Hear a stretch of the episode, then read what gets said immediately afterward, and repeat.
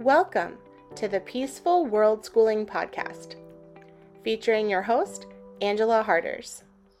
We are committed to cultivating a peaceful world beginning right in our own hearts and homes.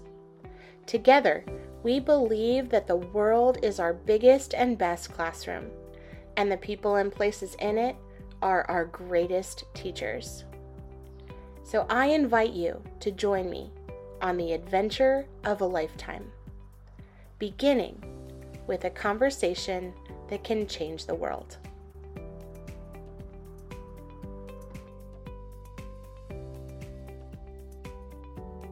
Today's episode of the Peaceful World Schooling podcast is brought to you by the book Tales of a Toxic Teacher Exposing the Cycles of Abuse Within Our Schools, written by Angela Harders.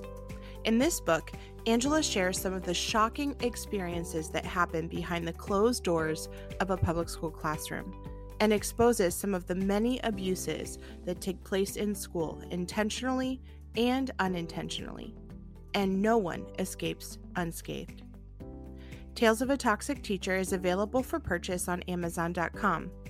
The ebook and audiobook versions are also available for free to members of the Peaceful World Schooling community.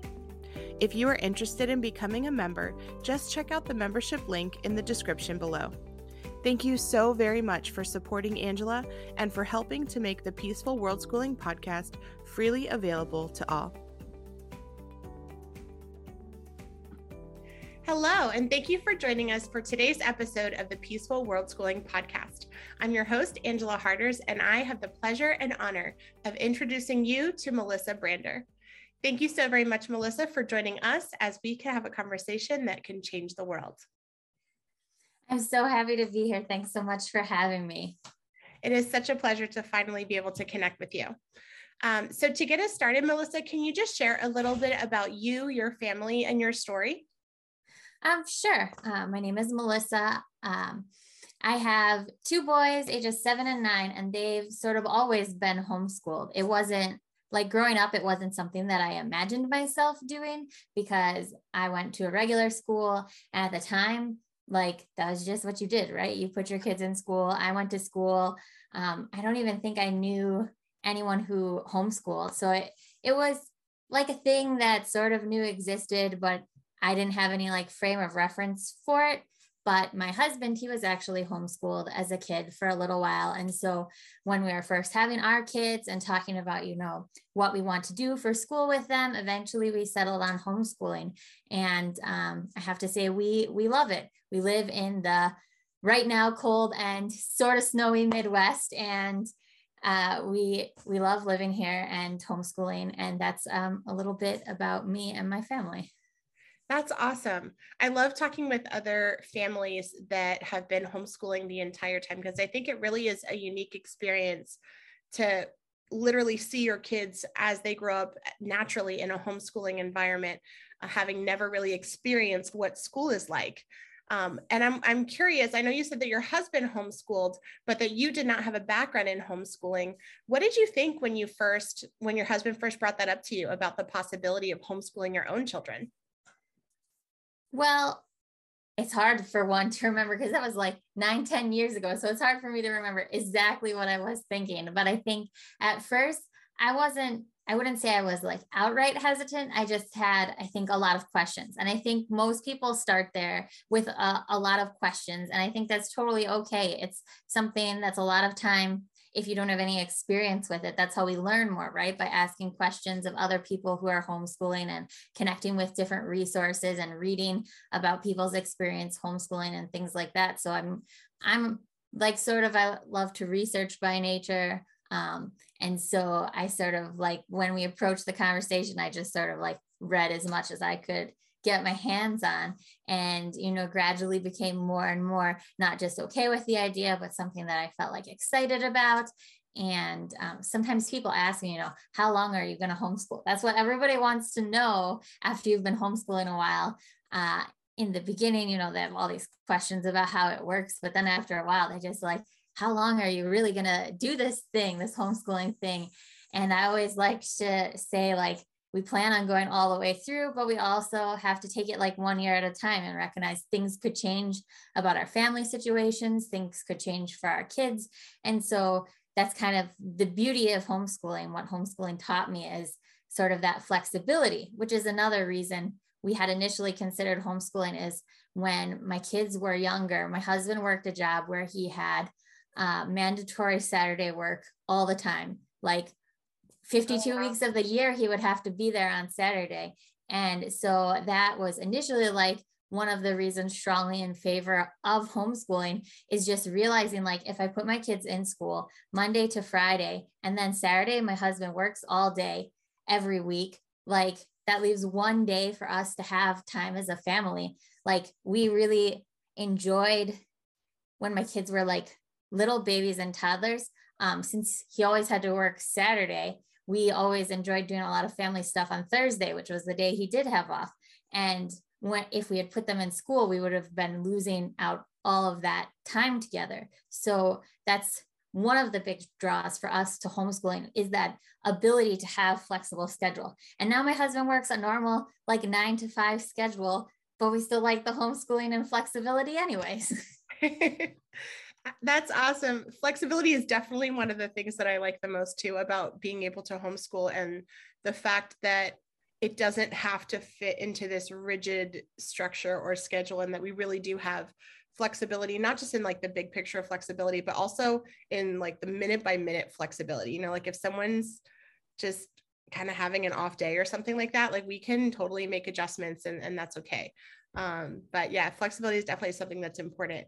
And when you mentioned that when you first started that you are a natural researcher, which I totally resonate with because I am a researcher myself. Um, and I'm curious, what were some of the resources that you found to be really helpful as you've been on your homeschooling journey?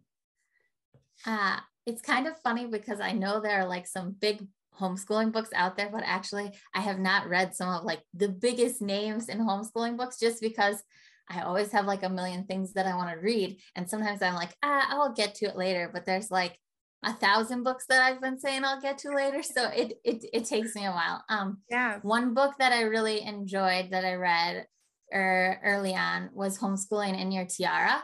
That one I think was a really it was really easily readable and I felt like I could relate to. I am blanking on the author's name right now, but I felt like I could really relate to her. And also um the state that I live in, Wisconsin, has a really strong uh, homeschool organization. And so their website had a lot of great information that I could read and connect with, and like questions about not just what it's like to homeschool here, but also just generally about what how different people homeschool and things like that. So I think like leaning into like sort of local resources. And then after I like the big state organization, but there's also like, you know, local homeschool groups. And so I think joining some of those and learning from other homeschool parents there, even when I was little, even when my kids were like, when my oldest was like four, we were part of a home a local homeschool group and so like connecting with those other moms who are farther along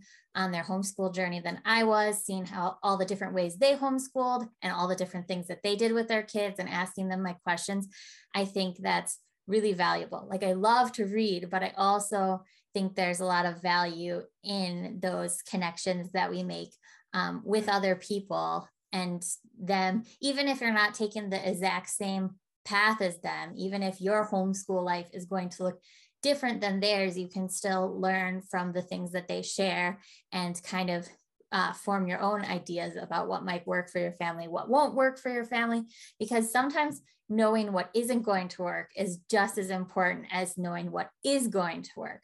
So I would say those are the resources that I really leaned into when my kids were younger. Mm. Thank you so much for sharing that. And I think just as much as you know reading i love to read and so i like to be able to learn through reading but i really appreciate you mentioning that not just the book knowledge is important but also having those connections with people in real life that truly is what makes the difference, I think, in homeschool and being have, able to have that community of people that we can partner with and people that we can learn from that are maybe further along in the experience than we are. And we can kind of talk with them and process our own thoughts or feel fears or feelings about whatever we're going through in that moment.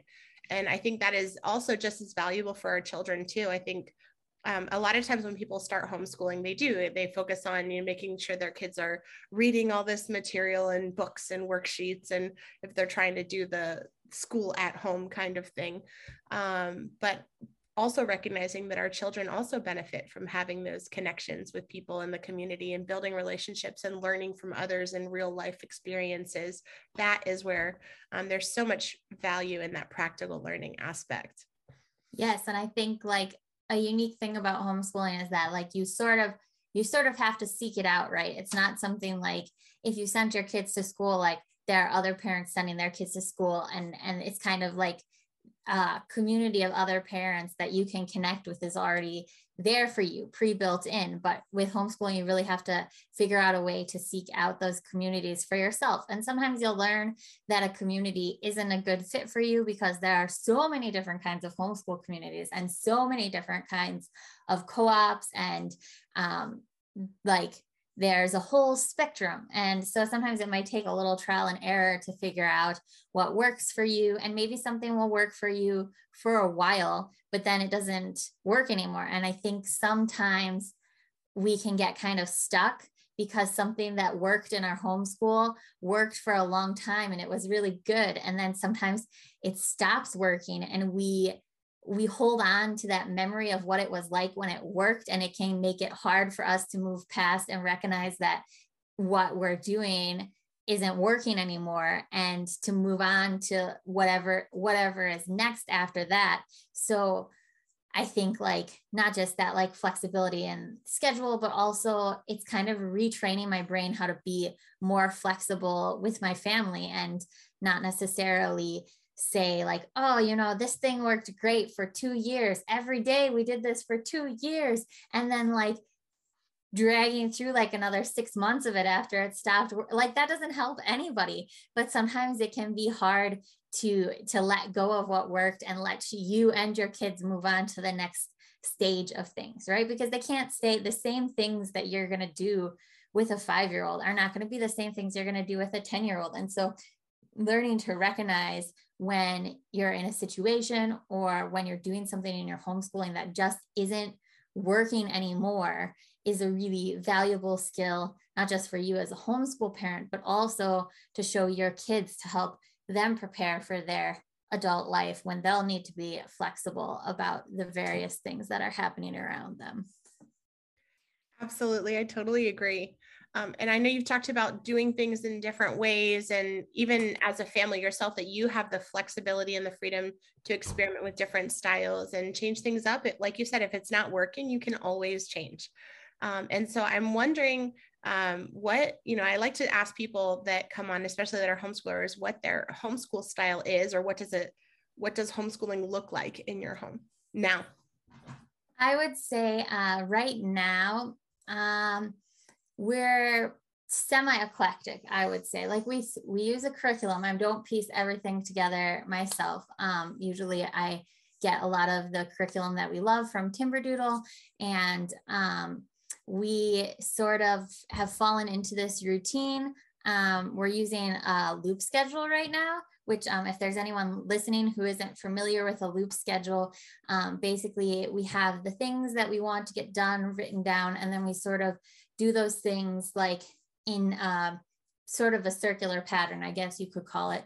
We start um, when we're doing school, we like sort of start with what's at the top, and then we go down, and wherever we're done, when we're done, we just stop there, and then we pick it up at the bottom um, from wherever we last left off. And then when we get to the bottom, we start over again with the top. And so um, we've tried so many different things, but we found that like having that loop schedule really worked well for us because it gave us a lot of flexibility, but also still some structure. Like when we had no structure, that was not good for anyone. Um, but having a really rigid structure wasn't going to work for us either. So we're in a loop schedule. We start um, a little bit later in the morning, and I take turns working one on one with each of my kids um, because they're at really different levels with what they need. And so, um, and we also do some stuff together. So it just depends on the day a little bit. Like every day is a little bit different, but a little bit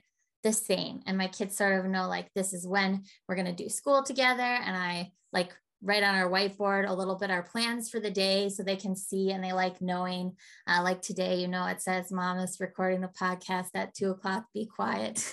Um, so like they like knowing and, and planning a, ahead of time um, and seeing what's up for the schedule. And so that's kind of it's in like this rhythm where we move through the things we need to do and we want to do but it's not like oh we have to get this this and this done every day that kind of allows us the space like if we only have like an hour or whatever because we have a doctor's appointment or something it sort of allows us the space to um, if we work on one thing and it takes that whole hour fine because i know the next day we'll sort of pick up where we left off that's very interesting. I actually hadn't heard of a loop schedule before. So I'm, I'm really thankful that you explained a little bit more about that. Um, I know that a lot of people sometimes can be concerned or, or worried that they won't be able to teach their children at home. I think a lot of parents really have that that fear um, of like, oh gosh, what if I I don't know what to teach or I don't know how to teach my children? Um, what would you say to a parent that might be experiencing some of those fears of of feeling inadequate to be able to homeschool? Uh, I would say that like it's kind of normal. I think all parents whether they homeschool or not, at some point in their kids' lives feel inadequate because, you know, we're only human, right? We can't anticipate every potential problem. We can't foresee the future or anything like that. Like, we are showing up every day to do the best that we can. And on some days, that best is going to be really low.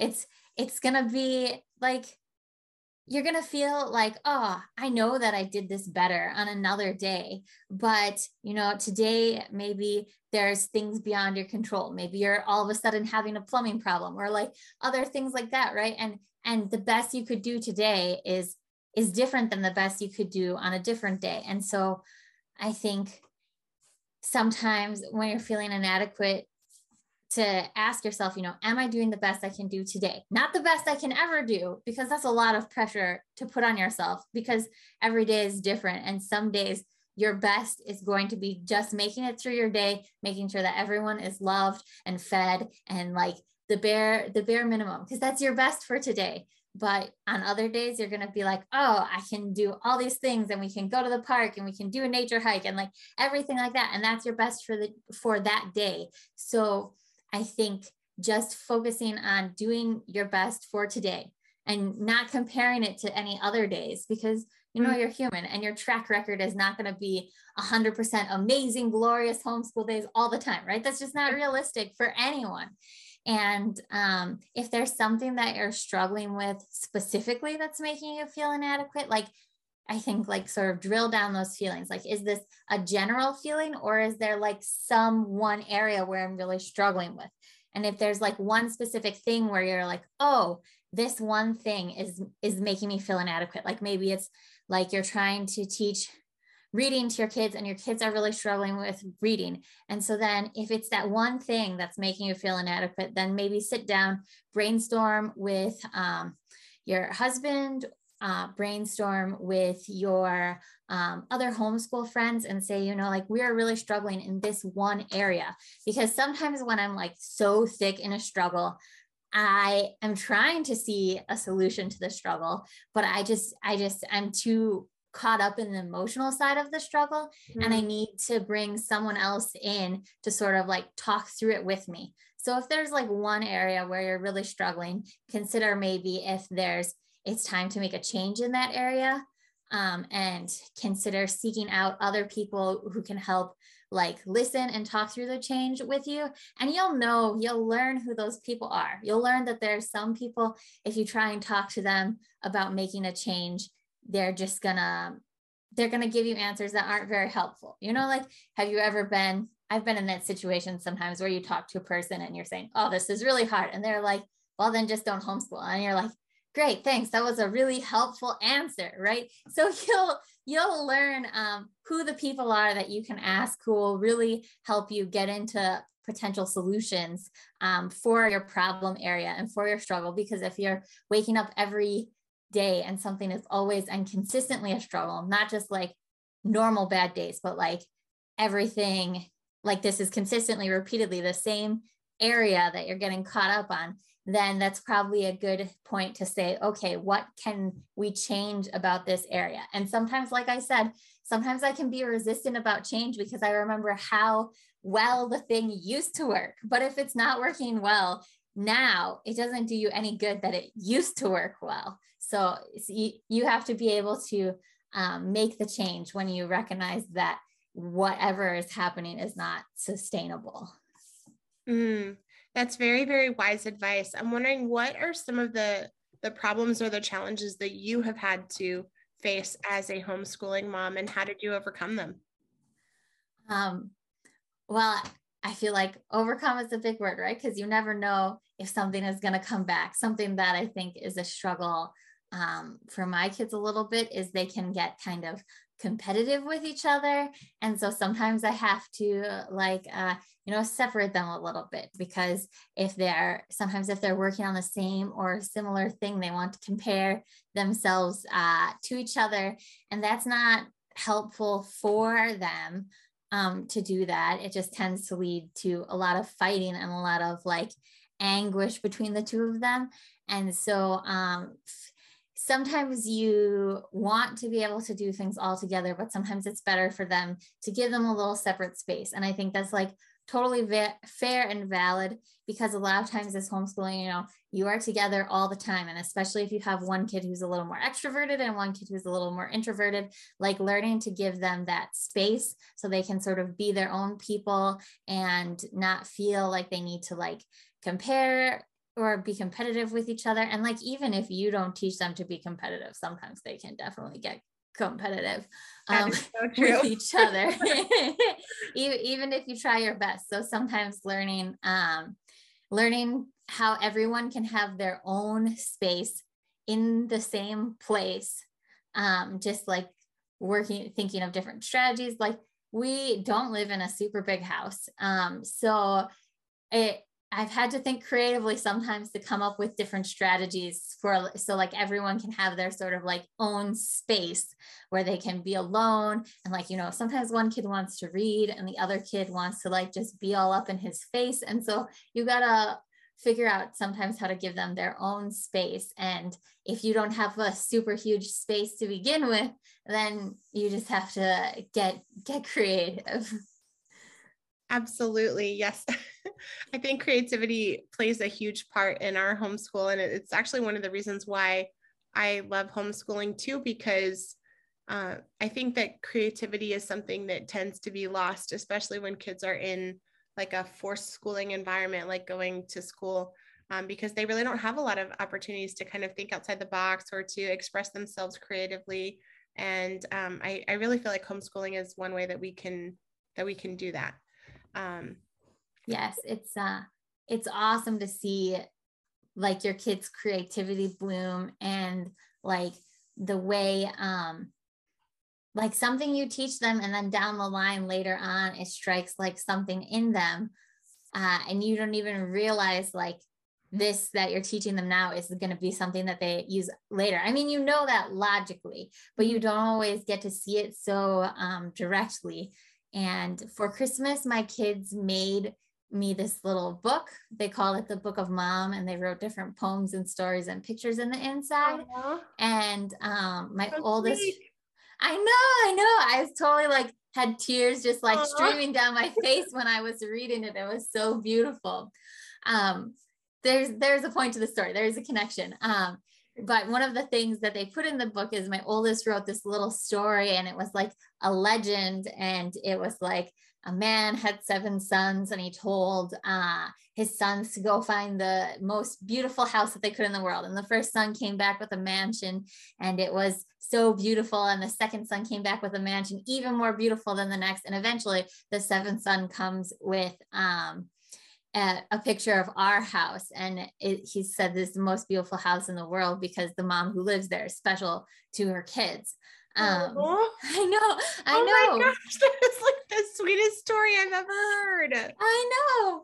It, I like I'm crying now thinking about it again. But what I saw in that when I read the story is not just the, the sweetness of it, but then I also thought back to like all the legends and folk tales that we read and how uh, he like absorbed that knowledge and like the mm-hmm. storytelling patterns of the way that you tell that story and everything like that. And I didn't uh, know necessarily that he was like absorbing all that knowledge about like the mm-hmm. seven like the storytelling patterns and the different things like you know the specific even more beautiful than the next i know that came from a story that we read where like you know all the sons it's always like the next the next one that comes is always like more superlative than the other one. And so I could see that connection between all of those folk tales and legends and myths and everything that we had read.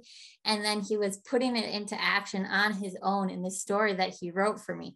And that's one of the like most rewarding parts of homeschool is sometimes the the small things that you don't even recognize but then later on down the line you see how they took all that and put it together in their brain and and made something completely their their own of it.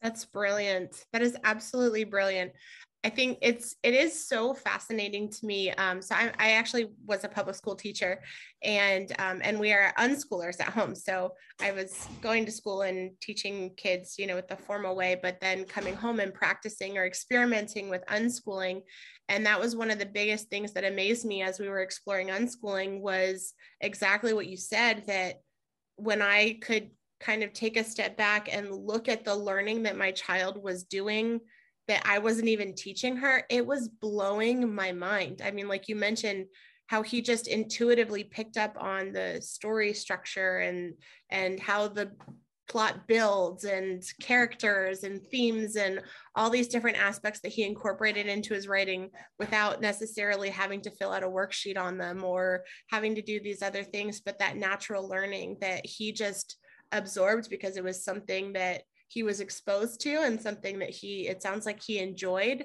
um, enough to be able to want to even create his own. And i think that's an absolutely beautiful example of showing how that that natural learning happens with children all the time. Yes and sometimes i'll teach my kids something and then like i think oh they'll have totally like forgotten about that you know we like just mentioned it on this one day when this one thing happened and then like 6 months down the line they'll be like oh that's like such and such a thing and i'm like how do you even remember that so i mean their brains are just working and making these connections all the time and yeah. i think like as homeschoolers we're sort of like we have a unique opportunity to be able to help them build that connections and to to like see it through uh, for the long term to like you know this the what happened you know last year or whatever you know we're still seeing it next year. We still sometimes see how how the how the bigger picture emerges i guess i would say instead of looking at any one individual day. And i would say like you know you asked the question about feeling inadequate earlier and i think like thinking about that too like oh there are some one individual days where i can look back and say that was a really horrible, terrible, no good, very bad day, like Alexander. And but that's not the sum. that's not the sum of the whole of our homeschooling experience. I know it, it is so much more than the bad days. It is it's there's such a bigger picture and there's so much bigger work going on than that. And sometimes sometimes it can take a long time before you see like that work working and it, and when you're in the moment when it feels like it's it's taking forever to like see see if anything has changed see if anything has happened see if they're even like understanding it then sometimes all of a sudden they're like surprise you out of nowhere with the connections that they make and the the way that they choose to think about the world and they just you get to really watch them blossom and come into their own personalities. And of course, you know, like I have two kids, and I'm not going to say I did everything the same with both of them because that's impossible, right? They're different people. But to watch them come into their own personalities and their own uh, distinct, unique human beings it, it's really something cool that I can see you say, you know, oh, last year my seven year old wasn't doing this, but this year he is. And I got to watch that progress from that time when I didn't think maybe that he was ever going to get it to, to where he is now. And seeing that progress like in front of you, uh, it it's it's a very special gift that I don't take for granted. Mm, that's a, that's a great way to to put it. Um, I think being able to be a part of watching those like light bulb moments for our kids and and truly partnering with them as they're growing up is such a beautiful beautiful gift. And um, i wish that that more parents would be able to have the opportunity to experience that um, and being able to be a part of sharing life with their children. Um, because I, I see so many of you know my students that they would be in school all day and then they would get home and a lot of times their parents are still working and then when their parents come home it's like dinner and then we fight about homework and then they go to bed um, and it really doesn't provide a lot a lot of opportunities for having quantity or quality um, time with one another yeah i think the blessing of time the gift of time is like mm-hmm. something that's so precious and i think yes. it's it's just like I, I know my kids would be okay if they were in school. They would have a different life, a different experience, but they would be okay. But I am so grateful for all the things that we have experienced in homeschooling all the time and everything like that because this is sort of just it's kind of changed the culture of the way that I even think about family mm. and what it means to be family and, and spend uh, time together. And it's it's it's changed. Um, homeschooling has changed my brain and the way I approach things. And it isn't it isn't always easy, but any life that we were to live anyway would have its hard parts, right? It's it's it's not it's not necessarily like oh you're going to homeschool and everything will be a magical rainbow unicorns all the time right? You're going to you're going to have your hard days still. Um it's just kind of like you get to choose your hard. I mean you don't choose all your hard.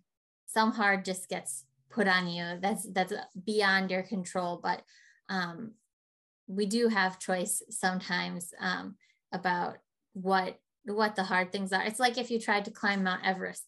That is a hard thing to do, and you have to train for a long time to climb Mount Everest.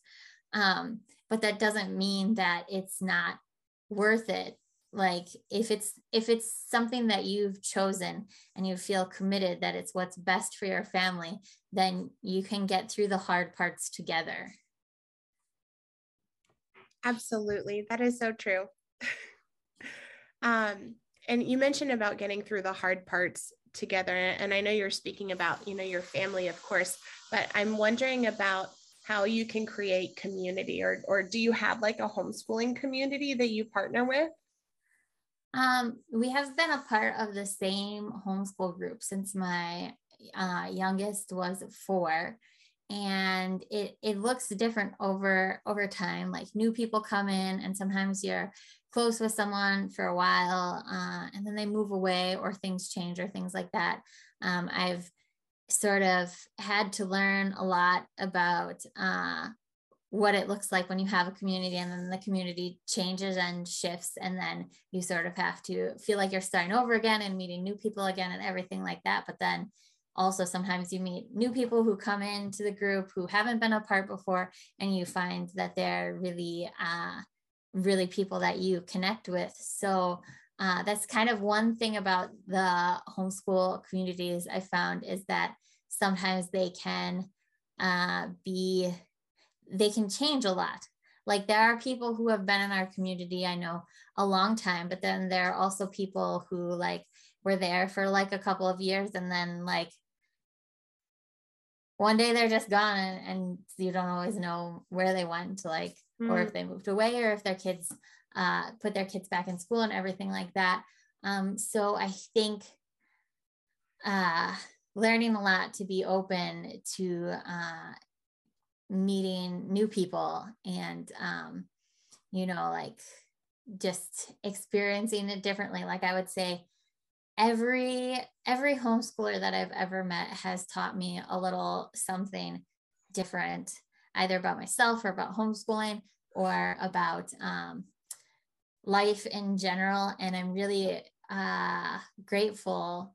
You know, there are sometimes people I met when we were first homeschooling that I've you know lost touch with or whatever, and I think about them sometimes, and they were in my life then for a reason, and they've moved or just been in different stages of their life. And so um, you just sort of uh, learn. Sometimes you have to learn uh, how to, oh, what's the word I want? how to just to to get to know new people too and bring new people into the community because especially like uh, new first time homeschoolers who haven't homeschooled before, they have a lot of questions. And then you have to remember what it was like for you when you were new and all the questions you had, and try and think about how you can welcome them uh, into the community as well. Uh, even if there are people that you've like known for a long time, you always have to leave room in that community for there to be to be changed and for there to be new people who are going to be coming in because there's always going to be new people coming into the homeschool community because like well there are people who uh, i know now whose kids are like they weren't even born when i started homeschooling. So it, it's you, you have to be open to that um, to that understanding that uh, new people new homeschoolers are always going to exist and they're going to need to find their their people too in their community too. And I, I thank you for bringing that up because I, I know that helping homeschoolers is something that you are really, really passionate about. And one of the ways that you do that um, is through Pocket Homeschool. Can you share with us a little bit more about Pocket Homeschool and what that's about?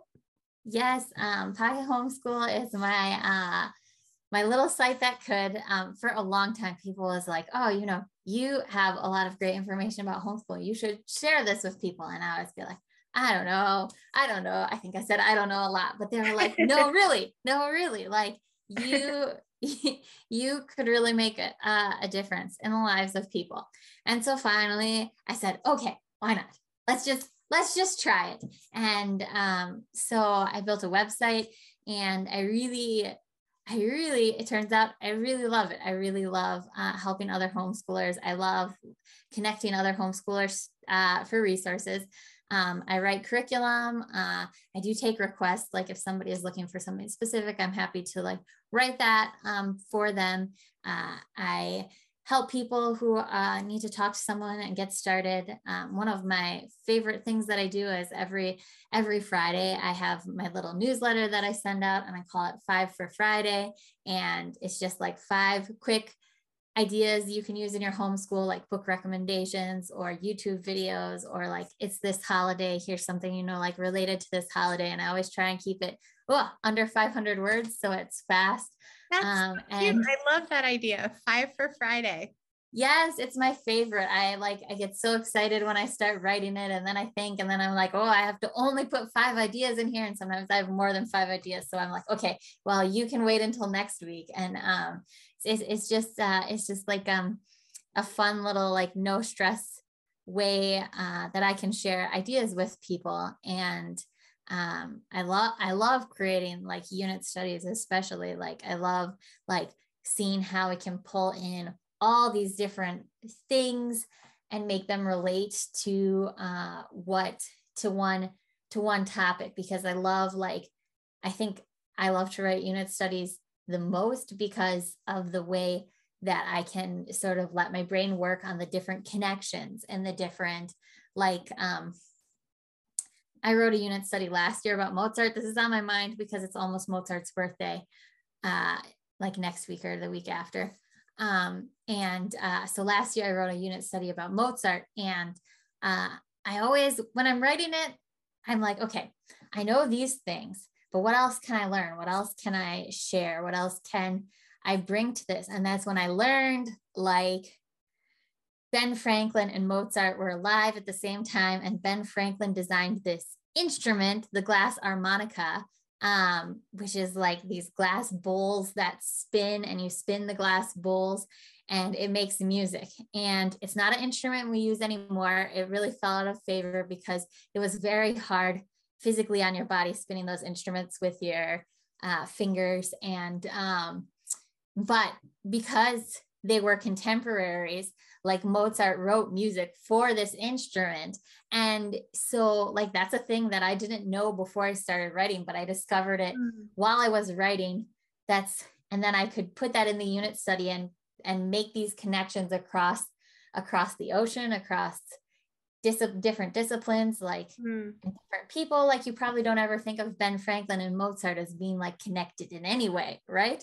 Um i so, sure didn't. that's like one of my favorite uh parts of homeschooling is learning alongside my kids and getting to explore the world more. I really have a passion for like lifelong learning and i think that like as homeschool moms and just like human beings in general. We should always keep learning. And so that's another thing um, that I try and work on with Pocket Homeschool is encouraging like families to learn together. Like, don't just think of it as teaching your children, but also think of it as being on this journey of learning together with them and growing together with them because we are on this earth for however long we're on this earth and and that whole time, it's not like once you reach 18 or 24 when you graduate from college, it's not like boom, you have all the knowledge of everything. It, it doesn't work that way. And there's there is so many interesting and fascinating things that even if you've spent your whole life doing nothing else, you know, you had someone else to make all your meals for you and I don't know, someone else to sleep for you and whatever. So you didn't have anything else to do. Even if you could devote every living hour of your life to learning, you still wouldn't learn at all by the time your life was done. And so I think like encouraging families to learn together and explore together and for um, moms and parents to keep on learning and pursue like things that they're interested in learning about for themselves independent of their kids because i think that enriches uh, your children's education when you are involved in being a lifelong learner. And I think it sets an example for your kids that learning is valuable and a part of being human. And, and so that's sort of another thing that I work on with Pocket Homeschool is encouraging families to learn and grow together. So that's beautiful. I love that that that aspect of lifelong learning and and you're so right it's definitely something that we want to model for our children that we have a love of learning and that learning is just a part of being a human. But you definitely brought up some an interesting point that even if you were to focus on learning something every single second of your life from now until the moment that you die, you still wouldn't learn it all. Like we still wouldn't know it all. So, how do you decide what is most important to learn about? Oh, that's such a hard question because I always feel like I have like 15 different things I want to learn about all at the same time. And I, I don't think there's like a right or a wrong way to decide what you want to learn about. I sort of like go on, I say like streaks where I'm like, just like for a month or two, like learning everything I can about that one subject. And then I'll like hit a wall where I'm like, oh, I just can't think about this thing anymore. And then I'll like move on to learning about something else. I think uh, there's like two kinds of learning and like we learn the things we need to know right like our sink was leaking once and then my husband learned how to replace the sink right that was a thing he needed to learn because we couldn't keep having a leaky sink that was leaking everywhere all the time um, but there are other things in life that we learn just to learn and just to have an enriched understanding of of humanity and history and uh, all the all the things around us. And i think like there's not there's not a formula for what those things are. You'll know what those things are that you want to learn about. You'll sometimes they come to you in the most random of ways like you'll just like be i don't know listening to a podcast and you'll hear somebody mention something like maybe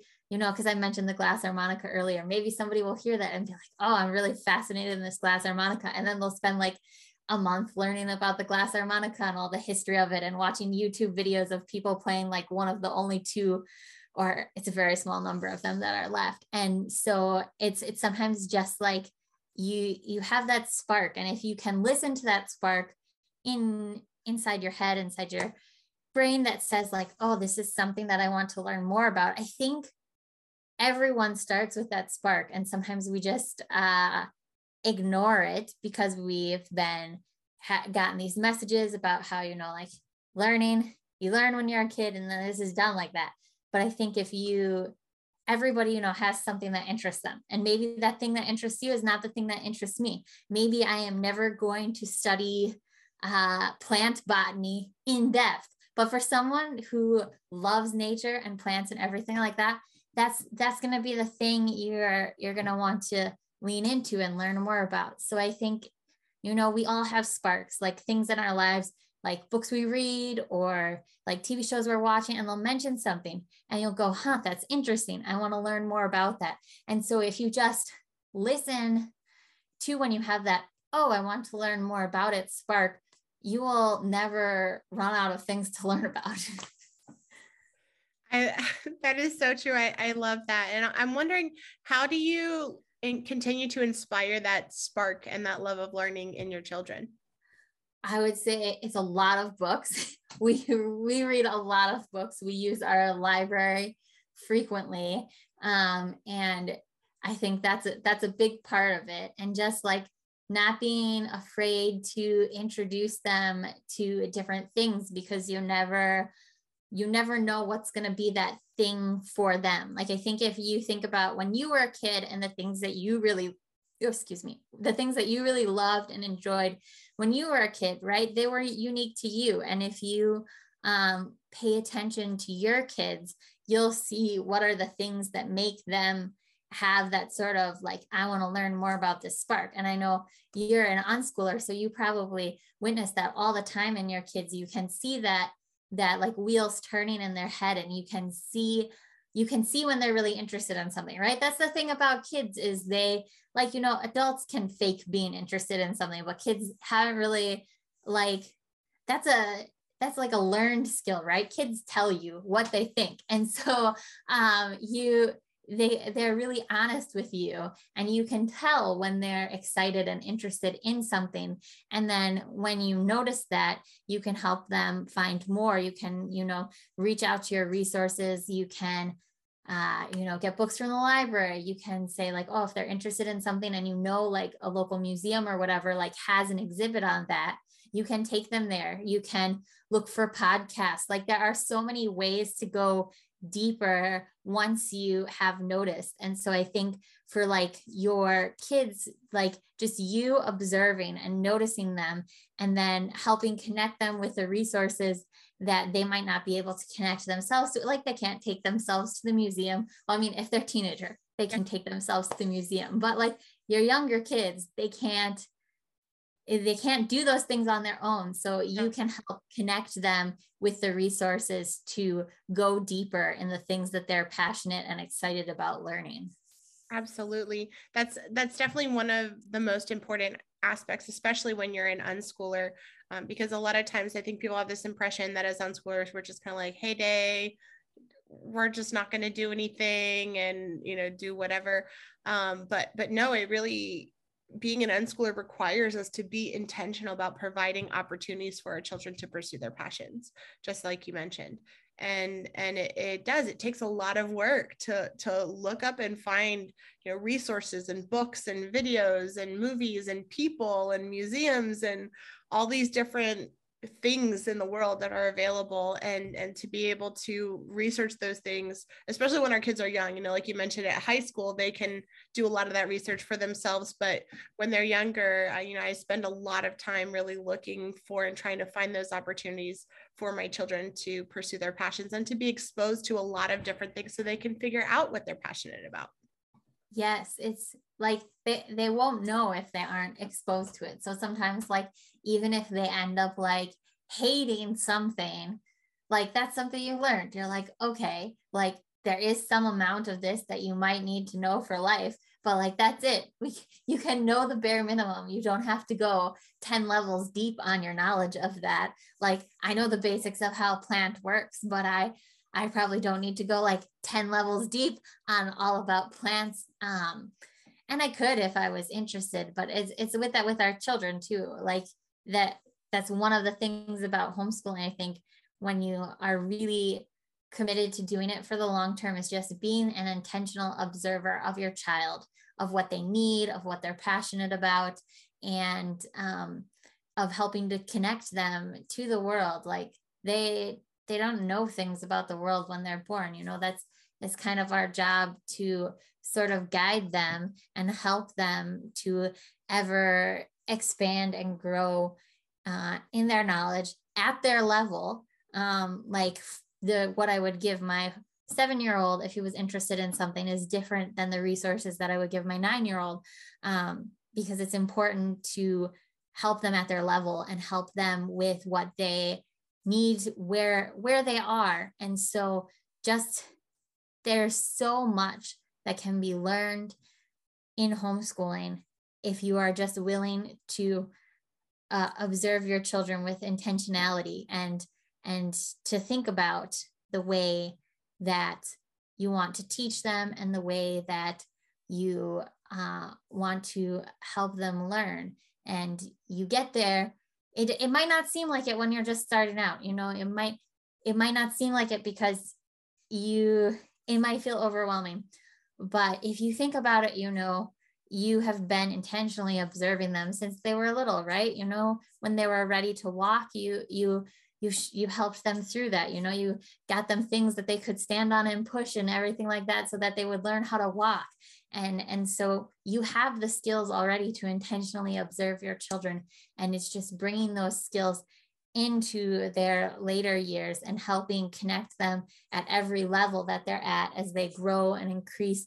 They'll be able to be connected to harder deeper richer material. And it might seem overwhelming but you don't have to do the whole the whole all the homeschooling years all at once. You are just doing what you are doing right now. And mm-hmm. you you like someday you know if you're still homeschooling your kids in high school like it will look different in high school than it did when they were younger they're going to be able to to do more they're going to be able to have more resources and uh but that's not it's not to say don't plan but also you don't have to have everything figured out for what's coming next. You can help mm-hmm. be with them where they are at this level right now. And that's that, hard if you're type A like me and like to plan, but it yes. is possible.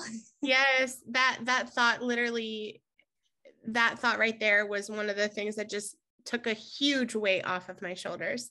Um, when I first started homeschooling, I had a lot of fears and anxiety because um, you know, I I dove right into unschooling and wanted to give it a shot, and I wasn't sure if it would go terrible um, or if we would love it. I had no idea what what life as an unschooler would look like and and i can remember feeling you know just like you were saying like of wanting to plan out the end goal and not really sure what the end was going to look like um, but i think i was able to really rest in the fact that whatever we were doing for today, I was just going to do what was working for today. Um, and just focusing on on the short term like okay we're going to try this for one year. I can try anything for one year. And if it goes great awesome. And if it's terrible or something's not working we can always change like you mentioned going back to that flexibility. And so i think that's really wise advice to to just kind of focus on the now and providing opportunities for our children right now. Um, you know, as we're talking about passions and interests and stuff, I'm wondering what are your children passionate and interested in? Uh, my seven year old is very interested in animals. He loves animals. He adores animals. When we're going over to other people's houses, he gets more excited to see the animals than the than than the people. Um, I'm really I'm really allergic to cats and dogs, so we don't have any animals of our own. But he is like all about the animals, and he's like my sister-in-law was uh going on a trip and he's like concerned. He's like, who will take care of her cat while she's gone? Like he's asking me. And I had to like text my sister-in-law and say, like, he really wants to make sure that your cat is taken care of while you're gone. So can you tell him your plans so that he knows that your cat is taken care of? He he loves animals. And my older son, my nine-year-old, is really into like he likes the myths and legends, like I was talking about before, but he's also really into science and learning different things about the way things work and um, like the weather and minerals. Like he loves the periodic table and he loves um, thinking about like all the different minerals and how they make compounds. Like we were doing a science experiment yesterday with um, acids and bases like where you make the uh, liquid out of cabbage and you um, add it to different different other liquids and it'll turn different colors uh, de- depending on whether the liquid you're adding it to is an acid or a base. And like he of his own volition after that like drew pictures of all the cups that we had added it to and went and got one of his uh, molecules book and like looked up the molecules like um, so he could add, add that draw that write the proper like chemical notation and this is like above and beyond like yeah, I'm thinking of like that is not nine year old work. Like I have I have high schoolers in chemistry class that would not be able to do that. he's really into science. He he's he just like he has been into science. I don't know, like it feels like forever. Like I'm trying to think of if there was a time when he wasn't into science, like when he was really little. So he he's been into it for a long time. And so I just sort of let him run with with being into it like i talked about before i I just like connected him with resources and he often like got just he's he he's super interested in it so it, it's not work to him right it's it's just like uh like i'm i'm a writer I, i've always known i was a writer since i was a kid and when i'm writing something it's it's not work to me because it's what i'm interested in and for him science is that way too it's not work to him he he enjoys uh, figuring out what the chemical compositions of art and stuff like that. And and to me, I'm like, oh, I enjoy science, but I don't enjoy science that much. But he does. So uh, why not let him run with it? it so true. And you know, like you were saying before, we all have our own unique talents and interests and passions, and that's okay.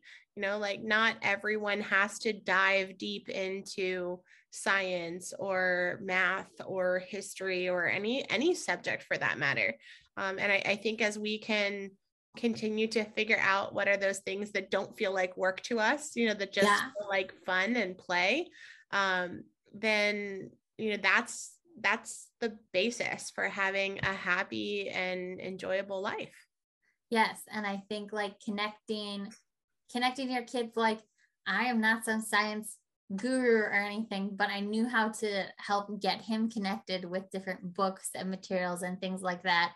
And I've learned a lot through his passion with science because that's the other thing about kids. When they're passionate about something, they're going to tell you about it. They're gonna explain yes, it to you, and uh, yeah, and and that's a really cool thing too. Like you know, they'll be like, "Oh, mom, did you know such and such a thing?" And I'm like, "No, I didn't know that." And so like, it's kind of like humbles you and helps you remember that we all sort of have different knowledge because we have different experiences and different things and we all have something that we can learn from each other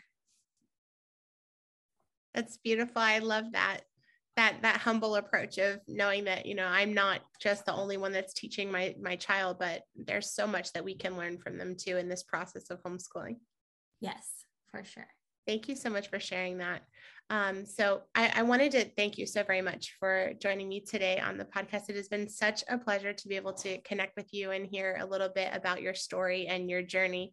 And I'm excited to keep in touch, maybe do a follow up podcast um, in the future so we can hear about how things are continuing to evolve and change for you as you are being flexible in your homeschooling and flexible in your lifestyle together.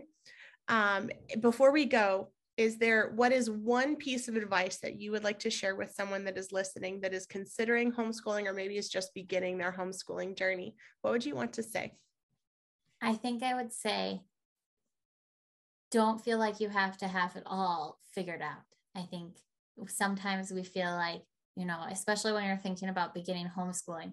It, it feels so intimidating. You feel like you have to have an entire plan ready to go. And I would say, don't don't feel like you have to have the end figured out when you're just starting. You'll be able to learn along the way as you go. And so it's okay if you don't know how to end things.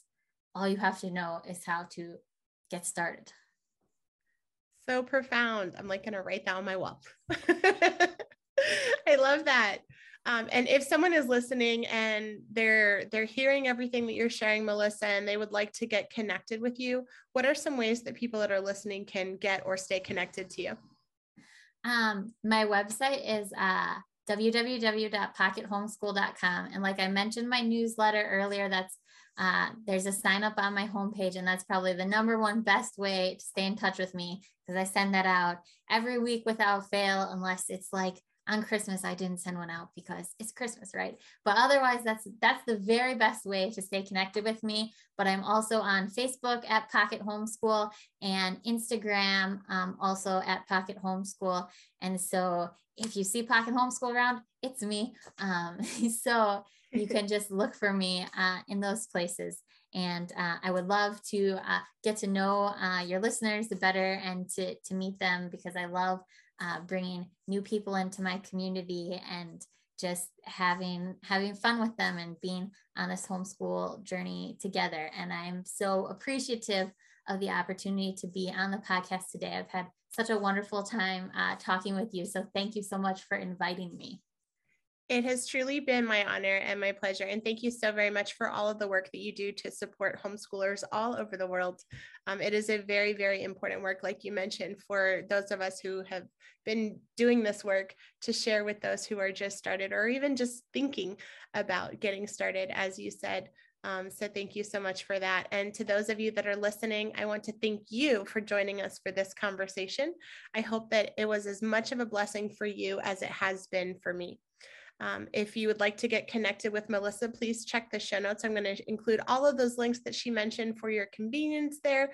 And be sure to check back next week for our next episode of the Peaceful World Schooling podcast. I hope that your day is as wonderful as you are. Bye. Join us next Tuesday on the Peaceful World Schooling podcast. I'm your host, Angela Harders. And if you enjoyed today's episode, click subscribe and be sure to hit the bell so you will not miss out on a single episode.